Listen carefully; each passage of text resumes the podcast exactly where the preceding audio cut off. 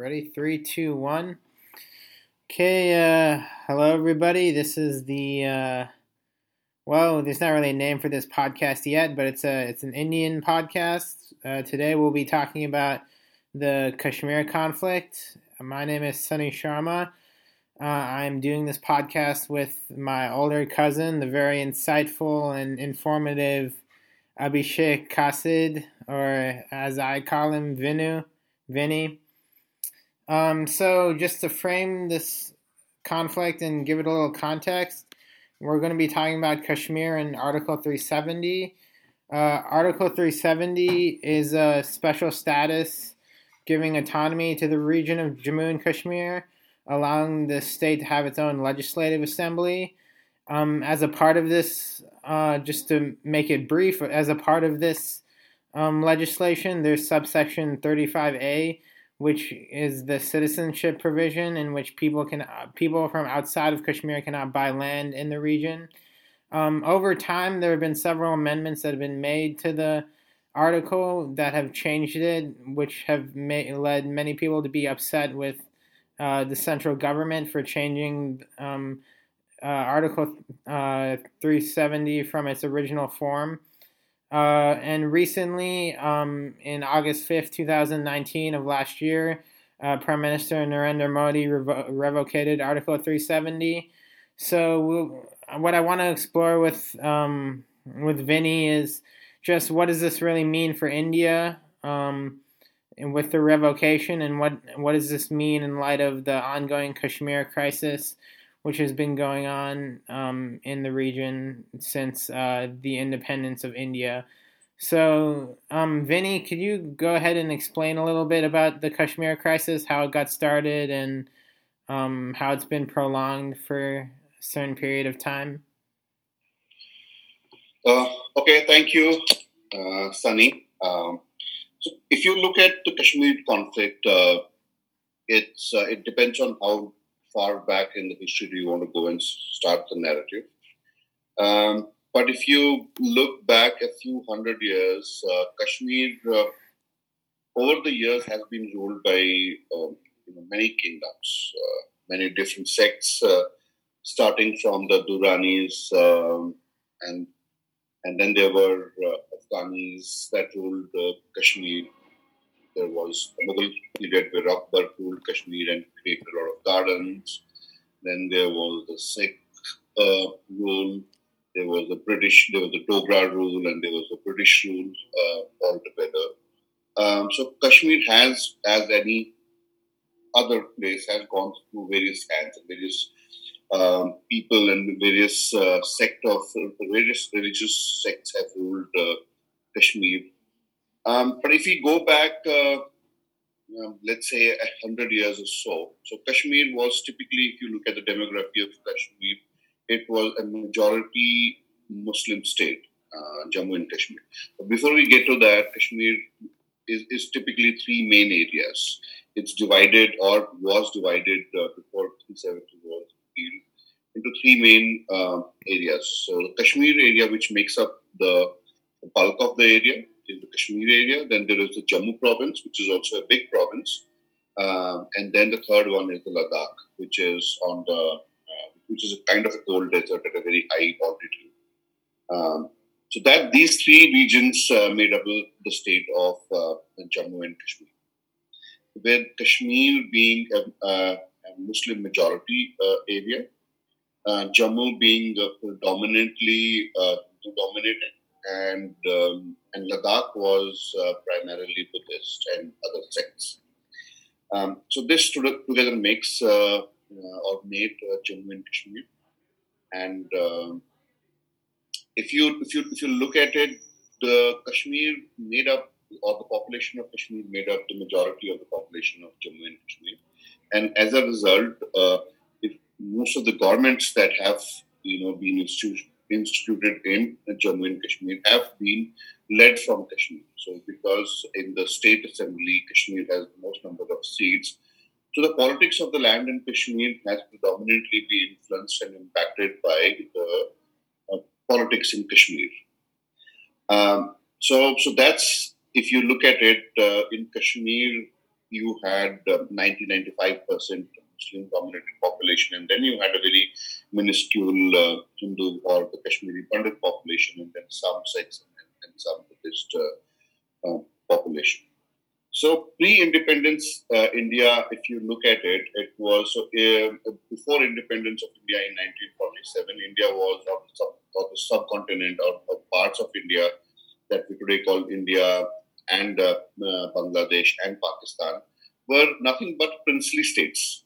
These were states mostly either governed. Uh, a lot of them before independence were governed by the British some parts they had leased to some of the princely uh, states or, or, the kings in, in certain of these parts.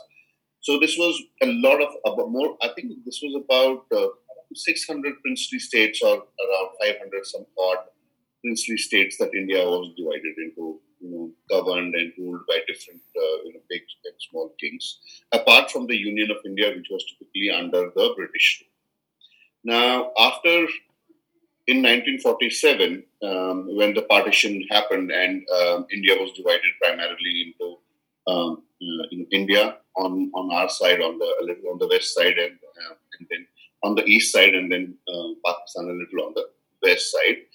Pakistan also had Bangladesh, which was on the so like India was between Pakistan. You know the geography. India is between um, Pakistan and Bangladesh. So then it was called as East Pakistan, Bangladesh, and West Pakistan. And and you and it was you couldn't go around. It wasn't a continuous uh, landmass. You had to either go through air or you had to uh, travel through the sea to reach uh, from one part of the Pakistan to another part of Pakistan. Um, so that's how the partition um, happened. So at the part, uh, at the part at the time of partition, um, there were uh, three, majorly three states left, or three princely, princely states left, which did not go either with uh, did not go either with India and Pakistan. They were still trying to figure out who should it go. So these were Kashmir. These were uh, where the population was majority uh, uh, Muslims, but they were ruled by a Hindu king. They were ruled by a Dogra king called Hari Singh. Yeah, Hyderabad was another one, right? Okay. Hyderabad, yes. Hyderabad was another one where um, you know, the majority was Muslim and the rural was also Muslim. And Junagadh was another one where the majority were Hindus, but the rural was, was Muslim. So, as and as uh, time progressed and as uh, you know, India tried to gain control of these areas, and so did Pakistan, and uh, India got uh, uh, you know Hyderabad and Junagadh. Now, Kashmir continued to be remain independent. And from the sources, the, the Maharaja of Kashmir wanted, didn't want to go with Pakistan, but didn't also want to go with India, wanted a kind of a, a, unique and in a very um, uh, independent identity for Kashmir. But as um, you know, history would have it, Pakistan sent its army regulars and, and some terrorists to attack Kashmir. So, so they were these army regulars in in plain clothes and all. So they started. They attacked Kashmir at 1947, 48ish, and uh, and as uh, luck would have it, the Maharaja then approached uh, India. Uh, Pandit Jawaharlal Nehru was then our prime minister for help. And as they negotiated, in so India wanted a surrender of Kashmir to uh, India in lieu of you know saving the them from the intruders. And after negotiations or whatever transpired, India sent its army, and then you know they um, there was a you know kind of a war, and they went back. Uh, and uh, India, in Kashmir didn't ceded to India, but it was a very conditional uh, um, accession. So the Maharaja acceded in terms of that India would have control over primarily over land, communications, and finance, and rest of Kashmir would uh, be very independent, extremely independent. They would continue to have their own flag. They would have their own high court, and, and uh, they would have their own. Uh, uh even their their uh, constitution would be different. Wait, so you said you said, from my understanding, so Kashmir would be in charge of everything else except communications, external affairs, and defense and finance. There were three or four. I think yeah, these these primarily it was uh, defense. This was uh, this was with, would be defense. There would be communications, and uh, I think you can look look it up uh, and uh, external affairs. I think. But that's so, so one. So another issue that a lot of Kashmiris are having is that a, a lot of the autonomy they want, they're not able to get from the central government. Correct. Correct. So at that point, so this is now I'm going back to 47, is they had a lot of autonomy, except these three areas where, um, you know, India would provide for security, would provide for, uh, uh, you know, look after the, um, you know, communications and, uh, you know, other things, uh, finance and administration.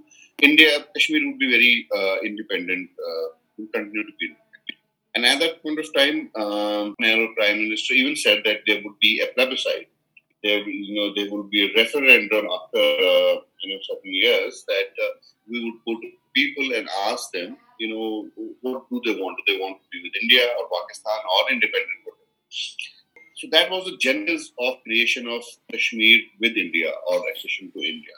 And uh, and historically, historically, uh, people of Kashmir, and since I've lived there in 1980s, they've had a wisdom and identity of a religion that they, they belong to Islam, and, and Pakistan was created on base of Islam. So there is a national affinity there. Um, so they, after independence, uh, so it, it, it became, a, so the fault lines were drawn because they wanted plebiscite, they wanted referendum, but India uh, didn't go for a referendum. So what what what day was that when the date the date you mentioned for referendum? Yes. For plebiscite? Yeah. So I think in 1947, and I think you can look up the exact dates uh, on, on Google. And I think when when Kashmir acceded, and this was uh, uh, you know it, became a part of Indian Union after 25 years, uh, they said that we put a UN and um, uh, and we should do a plebiscite. I think in 1948 or 40 something, yeah. Nehru said that we will do a plebiscite, go back to people for it. So that, in a sense, is the genesis of the problem. So it's been conflicted ever since, and uh, you know, people. So there are now factions that, over a period of time, there is also you know radicalization, fundamentalism. You know, um, one faction wants to go with Pakistan and one faction wants to. Be well, there, there, there, there are several disagreements over the plebiscite. Um, from one, I guess, angle from the BJP government and other oppositional parties to the to the majority Kashmiri people who want a plebiscite is that hmm. because those regions, those there's, uh, it was the plebiscite they said was contingent upon all military forces being outside of the Pakistan occupied. It's not called Pakistan occupied Kashmir, but the region in which Pakistan had obtained from India when their forces had ventured in. Is do you know so if there's an alternative argument to that? No, I think that that's that's how the India counters the argument. So if you see in 1971 there was this war uh, between India and Pakistan, and India resoundingly won that war, war and Pakistan had to surrender. And uh, but India, uh, even though India won the war, India let Pakistan keep a, a, a, major portion of Kashmir, a lot, a lot of portion of Kashmir, Pakistan. Whereas today India calls it as um, uh, occupied Kashmir, and Pakistan calls it as Azad Kashmir, um, and that's under Pakistan control.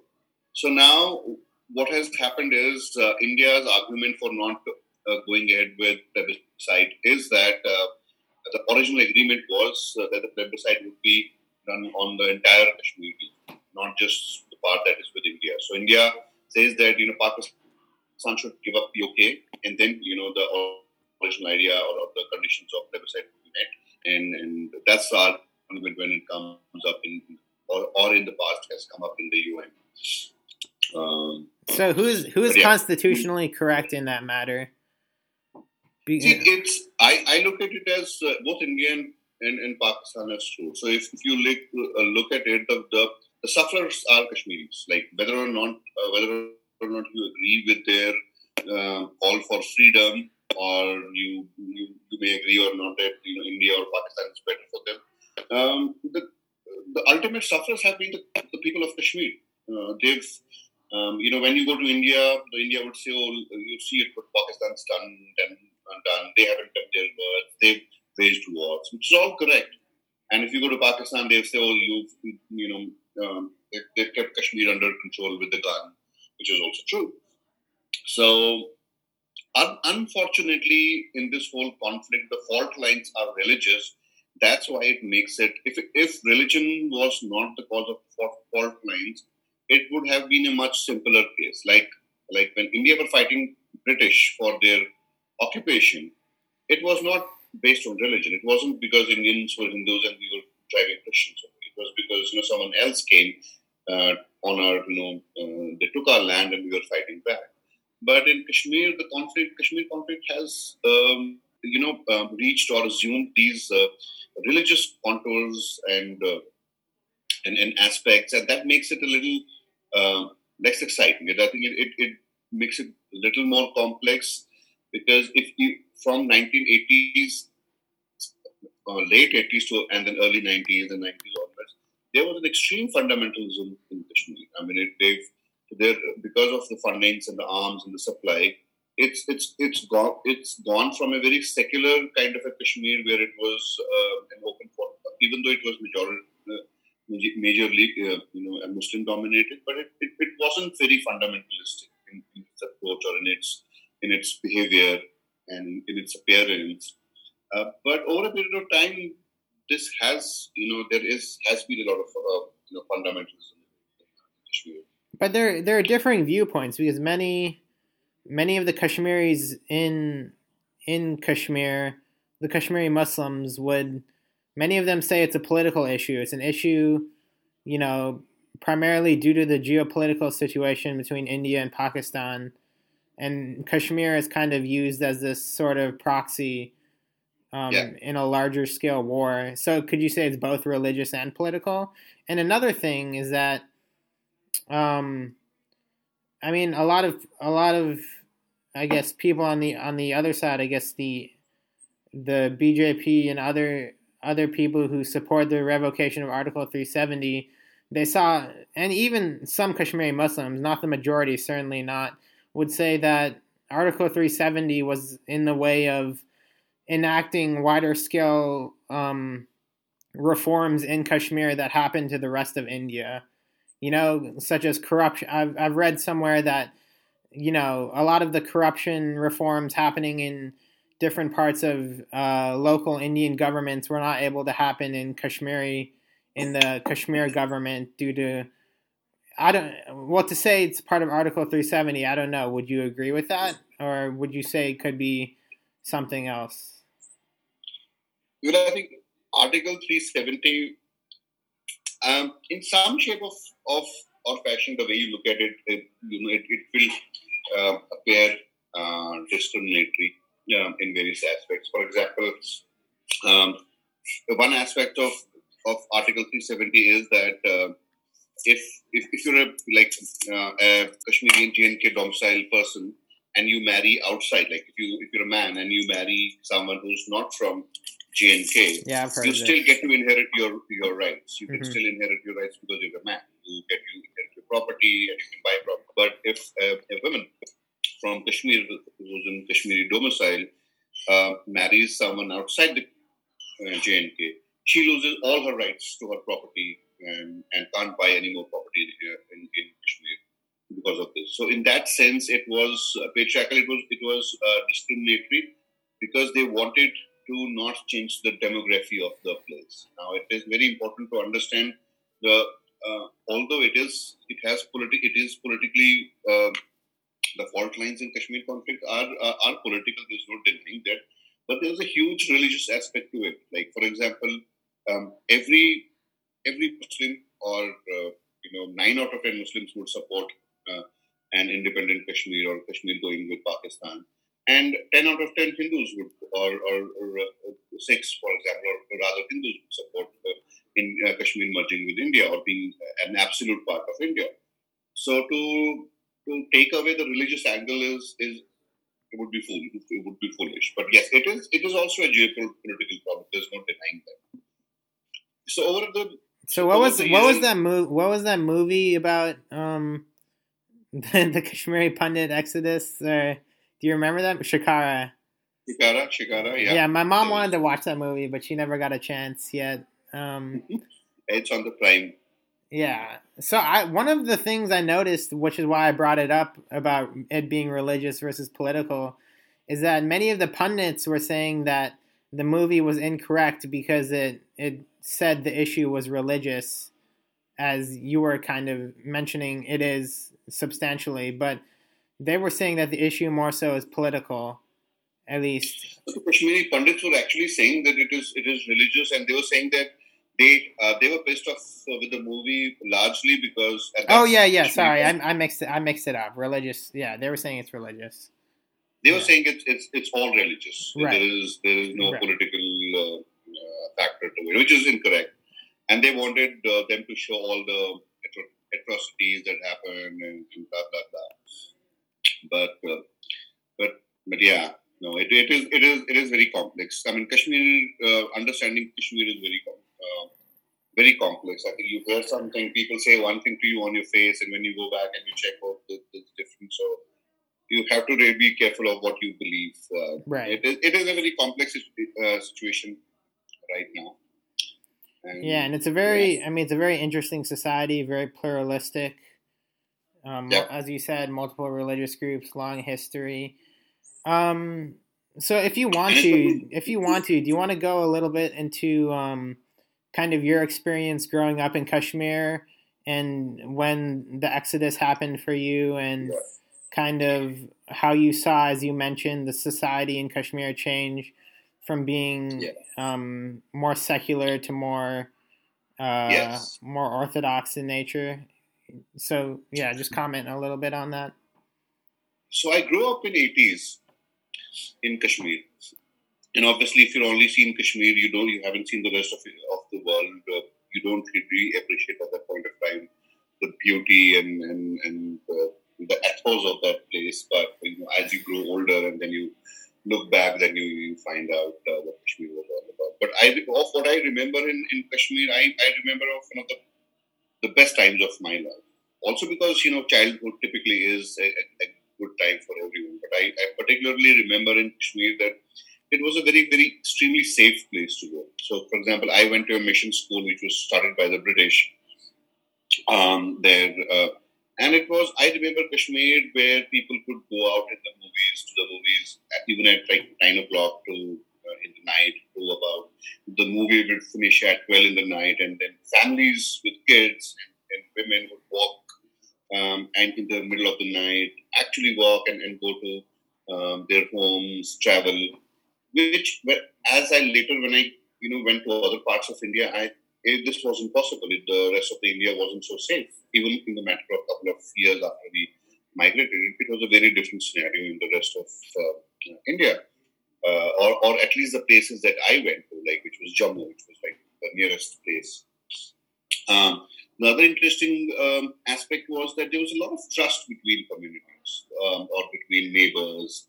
Um, there was. Um, Isn't that known as that? So I read that recently, a week ago. This this notion of Kashmiriyat. I'm, I might be yeah. mispronouncing that. This kind no, of that's, that's right, Kashmiriyat. Co- co- cohesion of the Kashmiri community between Hindus and Muslims. So there was. So there was a lot of it. Now Kashmiri Pandits, if you see as a community, we, we made up what, like two, three percent of the overall, or, or maybe up to five percent of the total community, not more than five percent. Uh, that that time. But uh, we were a very well-read community. Kashmiri Pandit was a well-read community. They were educated and they were mostly in the bureaucracy. Right through the Kashmiri history, the bureaucracy has been handled by, they, they've not been the rulers, but they've been part of the bureaucracy and the education sector. So, so we, Kashmiri Pandits were always mostly well-to-do in the sense they were not uh, filthy rich or they were not like um, landowners and all, but they, they were they had important government positions and in, in and also were part of the education system as, as such. And, and and so, but overall, there was a lot of camaraderie between uh, Muslims and Hindus. It was a very peaceful. Uh, uh, there were you know, obviously the fault lines. I mean, it's really just you have a couple of things erupted over the years uh, where a Hindu married uh, a Muslim married a Hindu girl, and then there the problems with a couple of there. But by and large, what I remember of that time was it was a um, a, a, very secular uh, kind of a society where people did trust each other, and there was one interesting aspect which, for my growing up, was that every when I was in Kashmir and I was a kid uh, in 80s, I thought that every Muslim, no nowhere, uh, uh, no matter anywhere in the world, was a and all Hindus are Indian. That was my impression growing up, because and that was because and it was very matter of factly in Kashmir in 80s that if you go to your if I went to my friend's house hmm. in Kashmir uh, and he happened to be a Muslim, um, you would see posters of the Pakistani team, um, their you know, Pakistani cricketers on their wall. So they would say, and when we would play a match, we would against each other. They would say, "Yo, oh, what is your score? What is our score?" Like when they said, "What is our score?" They meant what is the score for the Pakistani.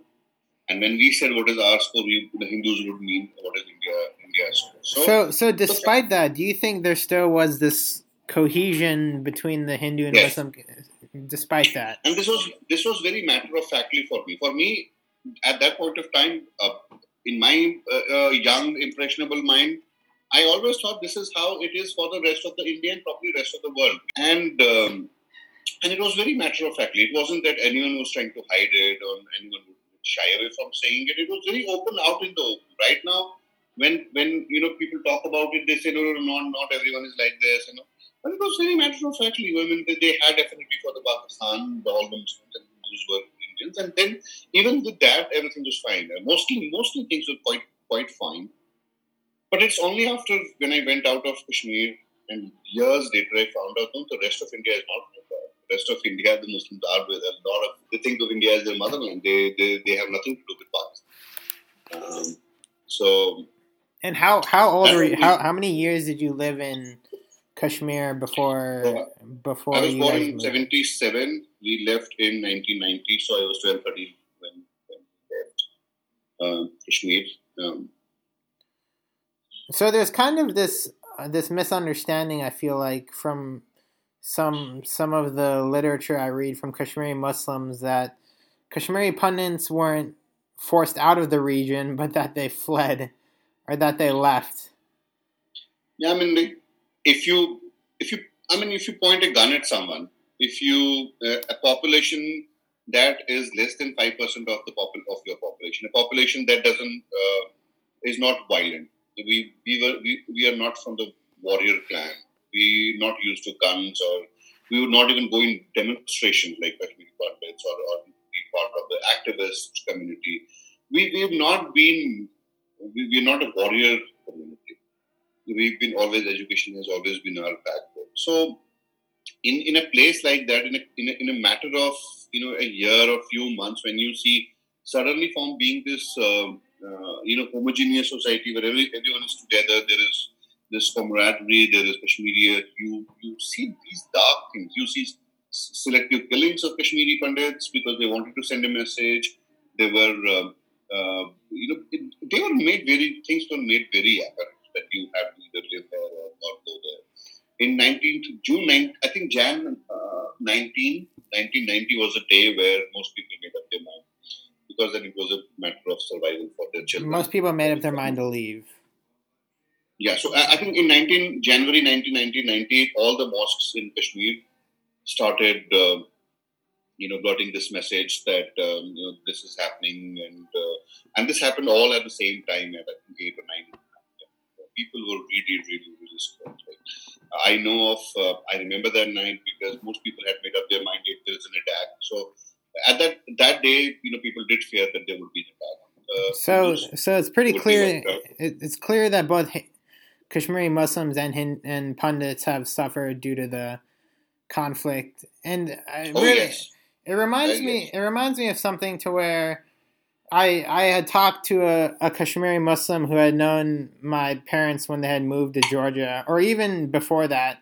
Um, and he mentioned that one of the issues between them recognizing India as an ally is just perspective, because Pakistan recognizes the plebiscite for Kashmiri Muslims, while India does not, which is which is to put it in more simplified terms, like choosing choosing sides. But at the same token, I feel that a lot of um, a lot of Kashmiri Muslims do not do not take the side of Kashmiri pundits for when they were forced out of the region.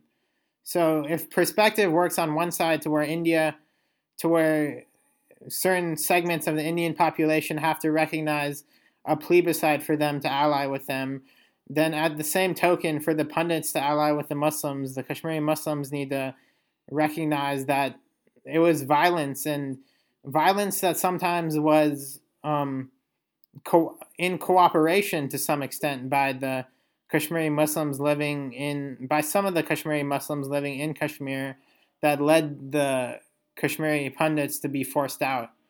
So I'm just yeah. so I'm just wondering whether whether perspective has to be seen at both sides in order to reconcile the situation. Uh, I mean that's a stepping that's I think the basic stepping stone for if you really want to build any any kind of bridges. And I think building any kind of bridges with what we've seen in Kashmir is so, so, so difficult right now. But yeah, I mean, if you don't see it from the other perspective, if you only see it from your own narrow, blinded perspective, you're not going to go far, which we have seen. I think India sticks to its stand, Pakistan sticks to their stand. And if you look at it in, the, in this whole turmoil for over a century now, I think it's been like um, the sufferers are Kashmiri people, both Hindus and Muslims, the people who have inhabited Kashmir. I mean, they are the ones who are suffering. Like today, we even if you look at the 370s, a lot of Kashmiri Hindus advocated for it, but they are stateless today. They don't have a state. They had a state before 370. Now today, they are, are uh,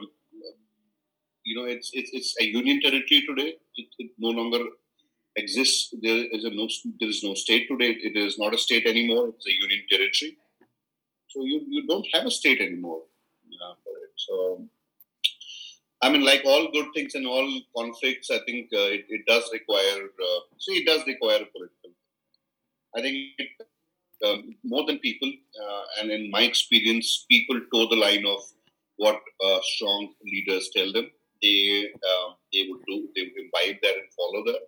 But it does because Kashmir today has become a melting pot of not just corruption, but um, double agents, triple agents. There is money being uh, uh, so so so stuff. given given the problems with local politics, do you want to talk about? I don't know if you're still pursuing the Toadways project, but do you want to talk about a little bit about how that could help with local corruption and why maybe there is some bureaucratic problems it's facing? Uh, that's, I think, true for the the not just Kashmir but the rest of India, Pakistan. I think the whole subcontinent. I think we, there is way too much um, corruption at, at, at, different levels. Corruption, like like you have to choose a parallel, like in, in Brazil or, or other countries. It is a very self-sustaining system. It uh, the corruption is and, and the way system works uh, for the high and the mighty is a self-sustaining system. You don't uh, every clog in the wheel works for the other clog, and that's how the system runs. Uh, that's it's that's the oxygen. Um, I think you can only make you know do your bit or, or do some things to make it a little better. Uh, the one, one of the initiatives was uh, basically uh, to introduce Toadways, which was more like a kind of a social media that you give to people that uh, doesn't talk about what they're wearing, what they've eaten, what they've uh, but it was a social media based basically for uh, their uh, governance tradition. It was more about you know, their uh, their roads, their their, their water, bijli sadak pani, as it famously call it in India. Um, I mean, hopefully, and also to dispel this whole uh, whole giant uh, monster of fake news, which is like plaguing the world, and uh, you know, India is like a pioneer in face new, fake news. I think if you do a sampling or a, of a social experiment in India, if you if you ask people who are like 40s, 50s, 60s, and and ask them like 10 random things uh, about uh, uh, this happened, nine of nine out of 10 would be wrong. They would believe wrong news. They would have imbibed wrong news. They would have believed wrong news, uh, fake news, and they would have made their opinion based on fake news. Nine out of 10. And, and, and, and it's very interesting when you uh, a lot of this then floats on uh, WhatsApp. depending on who sent it, the people tend to believe it. Yeah, I mean, we touched upon a lot. We we went from Kashmir. We touched upon things while I was reading about Kashmir that you mentioned is fake news, a, a huge thing, which is why so many Kashmiris um, are not only leaving fields such as engineering and doctors and lawyers to become journalists in, in many respects. They're trying to find ways to act in resistance to what they see as Indian occupation in more expressive forms. And yeah, fake news is another region why I think I was. I, I don't have the statistics in front of me, but Kashmiris really are are very distrustful of the of um of Indian government media? news, Indian media, not just them, but in all Indians across across the I mean, fake news is a, is a is a phenomenon. I think world over. I think uh, U.S. is grappling with fake news as well. Uh, but uh, our the amount of fake news, the problem that we face is humongous. In Uh, nine out of ten. I mean, fake news today is on mainstream. It, the fake news has become mainstream in India. So it is it is it is right now in everybody's inbox through WhatsApp. Uh, you don't have a source; you just have a picture. You have a meme with something, and people believe that. And they're like, I think it's it's one of the biggest challenges the world faces today. Uh, so as, as what happened, the social as social media became more relevant, and as people started expressing themselves more freely, um, it did become a problem for the governments because uh, governments typically people that you know governments want to take control. They don't want a lot of uh, free information available, but people talking freely, people expressing themselves very openly, criticizing the governments. No government wants that. So, but but they couldn't find technology. They couldn't find uh, technology. They couldn't fight the trends that were happening globally. Twitter com- coming up, Facebook coming up, people were expressing themselves, organizing protests, and all of that. How do you deal with that? How do you how do you deal with that? You you create an, an avalanche and a mountain of fake news, and then what do you, and then people are confused. Like people believe that all all all of fake news. So so the, the point is that all the good news or the news about um, all the scams or the, the things that people are criticizing governments about, those get drowned because there is so much of image and, and Kashmir, and that's also very important uh, to understand is Kashmir also serves as an excellent smokescreen for India's internal problems. I don't, I not for a moment I think Kashmir is India's biggest problem. It's not even in the top ten problems of what India faces right now. But it's an excellent uh, smoke screen. Every time people ask, uh, uh, people are asking Indian government for, uh, for example, food, for uh, their response on healthcare, for education, for the scams, for the social disharmony, and, and all of lynchings that are happening right now. We're becoming extremely right wing.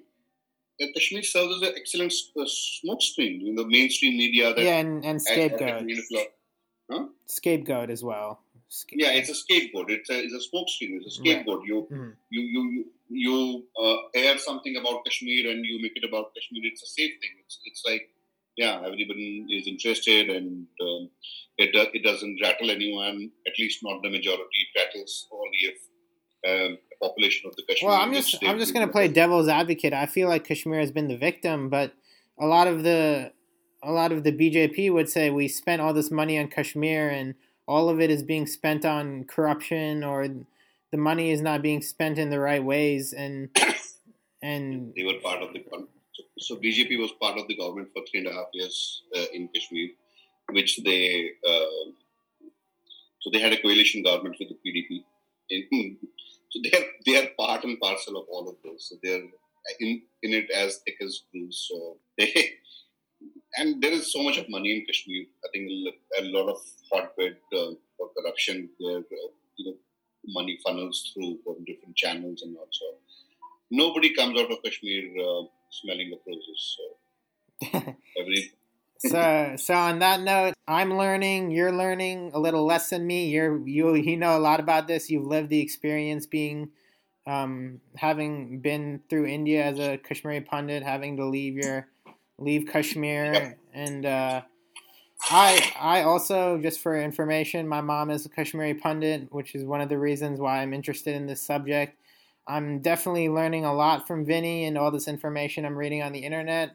Um, I'm pursuing a a sort of thesis on Kashmir, which a major part of it will be examining Article 370. So the more I learn, uh, the better. And um, all sides are suffering, and that we need to find some reconciliation to this problem, uh, which is plaguing so many Indians. And uh, yeah, any any last words, Vinny? No, uh, I think if uh, you know my views are a little quite quite contrary, uh, contradictory to what you would hear most of the Kashmiri Pandits say. They are, uh, but that's that's me. That's how I look at things from, from both perspectives. But if you if you talk to a, a normal Kashmiri Pandit who's come out of Kashmir and he's, he's really really bitter, a Kashmiri Pandit right now is really bitter, and uh, and their arguments are really colored. And uh, you know, yeah, it's very polarized right now. Um, but I think you'll have to, if you don't look at it from different perspectives, you're not going to get a, a real understanding or close to real understanding of what this conflict is. So uh, I would just say keep an open mind as you go along. See things from different perspectives. Uh, you, you, probably would understand, start to understand. There's no way to understand it completely, even from your own but you start to understand it. Okay, see things from different perspectives. I'll keep that in mind as I'm advancing as a college student into my senior year and finishing my thesis. Um, so thank you, Vinny, for coming on the show. You're welcome, Sunny. I will be catch up hopefully. Yeah, uh, we'll, we'll be there will be many shows after this, but okay, perfect. All right. Thanks, Sunny, Thanks. and have a good day. You too.